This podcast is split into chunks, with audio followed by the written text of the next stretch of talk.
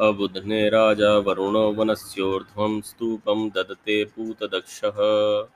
नीचीनाः स्थरु स्थरुपरि बुध्न एषामस्मे अन्तर्निहिताः केतवः स्युः। पदार्थ।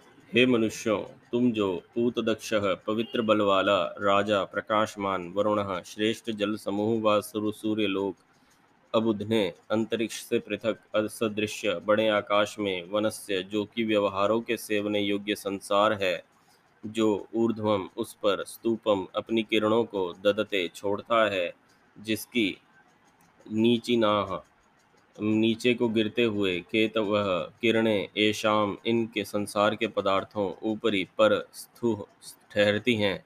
अंतर्हिता जो उनके बीच में जल और बुधन मेघादि पदार्थ स्युह हैं और जो केतव किरणें व प्रज्ञान अस्में हम लोगों में निहिता स्थिर स्युह होते हैं, उनको यथावत जानो।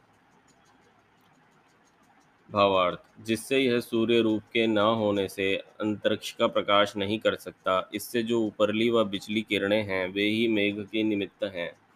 जो उनमें जल के परमाणु रहते तो हैं, परंतु वे अति सूक्ष्मता के कारण दृष्टिगोचर नहीं होते। इसी प्रकार वायु, अग्नि और पृथ्वी आदि के भी अति सूक्ष्म अवयव अंतरिक्ष में रहते तो अवश्य हैं, परंतु वे भी दृष्टिगोचर नहीं होते।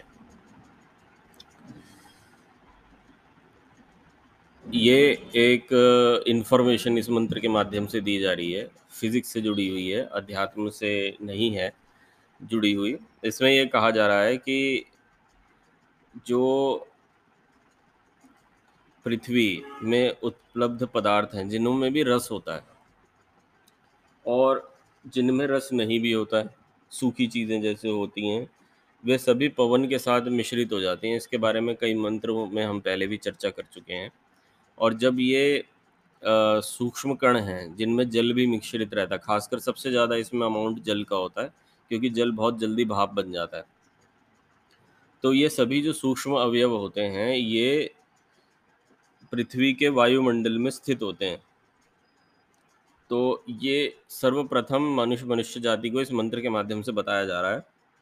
खाली आकाश को देखकर ये मत सोचो कि यहाँ पर कुछ नहीं है। खाली हवा चल रही है। ऐसा नहीं है। यहाँ इसमें बहुत ही सूक्ष्म अवयव हैं जो कि स्थित हैं। इस चीज़ से थोड़ा सा एक कदम आगे जाकर मैं आपको और बद चीज़ बता रहा हूँ कि ये जो अवयव हैं, ये तो भौतिक अवयव होते ही हैं। इनके अलावा कुछ चीज़ें और होती हैं जो अदृश्य होती हैं और वे हैं जीव।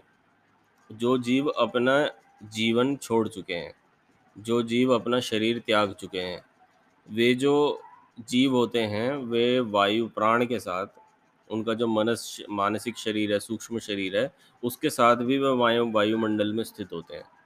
और जब मेघ के द्वारा वे जल के साथ वे इधर बरसते हैं और अन्नादि के माध्यम से शरीरों में पहुँच जाते हैं। तो इस चीज़ का भी एक पूरा विज्ञान है जिसके बारे में आगे भी चर्चा होगी कई मंत्रों में। तो ये भी एक बात है कि ये भी फ़िज़िकल एंटाइटीज़ होती हैं। अगर आप सोचें, जो सूक्ष्म शरीर होता है, एक फ़िज़िकल एंटाइटी होती है, परंतु वो इतनी सूक्ष्म होती है और इतनी वो होती है कि आप उसे देख नहीं सकते। वो इतना, उसको आप महसूस भी नहीं कर सकते। उसके लिए आपको एक अल्ट्रा लेवल की सेंसिटिविटी चाहिए, बहुत संवेदनशीलता चाहिए उसको देखने समझने के लिए। नॉर्मल मनुष्य उसको देख समझ नहीं सकता और उसको ज़रूरत भी नहीं है सब देखने समझने की। वो अपना कार्य अपने तरीके से होता रहता है, उसमें ज़्यादा घुसने की आवश्यकता नहीं होती, परंतु हाँ जान, जानना आवश्यक है, ताकि उससे हम व्यवहार ले सकें। क्योंकि जब प्रेग्नेंट होती है कोई महिला गर्भवती होती है तो उसको उत्तम उत्तम पदार्थ दिए जाते हैं। कोशिश की जाती है उसे गंदे पदार्थ ना दिए जाए। तो ये जो उत्तम शुद्ध पदार्थ होते हैं इसमें शुद्ध आत्माएँ ही आती हैं। तो जब कंसीव का समय आता है तो जिस आत्मा का जो फ्रीक्वेंसी उस गर्भ के साथ उसके कर्म संस्कारों का सूक्ष्म शरीर का उस गर्भ के साथ आ, होता है मैच उस वो ठहरता है। इसके अलावा भी एक चीज़ है कि जिसको कहते हैं कर्म का फल देना तो कौन सा आत्मा कब किधर जाएगा, कब किस देश से जाकर उसका जन्म होगा, कैसे होगा, ये सब का सब प्रोबेबिलिटी परम्यूटेशन कॉम्बिनेशन ये सब ईश्वर के हाथ में होता है। ये जीव नहीं डिसाइड कर सकता। तो ये चीज़ें भी हैं जिसको हम जान सकते हैं। तो मुझे ये थोड़ा मैंने अभी टॉपिक से हटके आपको बात बताई है मतलब कि इस मंत्र का ये विषय नहीं है इस मंत्र में तो बहुत ही कवियों की बात की गई है। आ, हो सकता है अभी कुछ मंत्रों में ये बात आएगी क्योंकि मैंने किसी मंत्र में ये बात जानी थी पढ़ी थी तो शायद अभी आने वाली होगी। ओ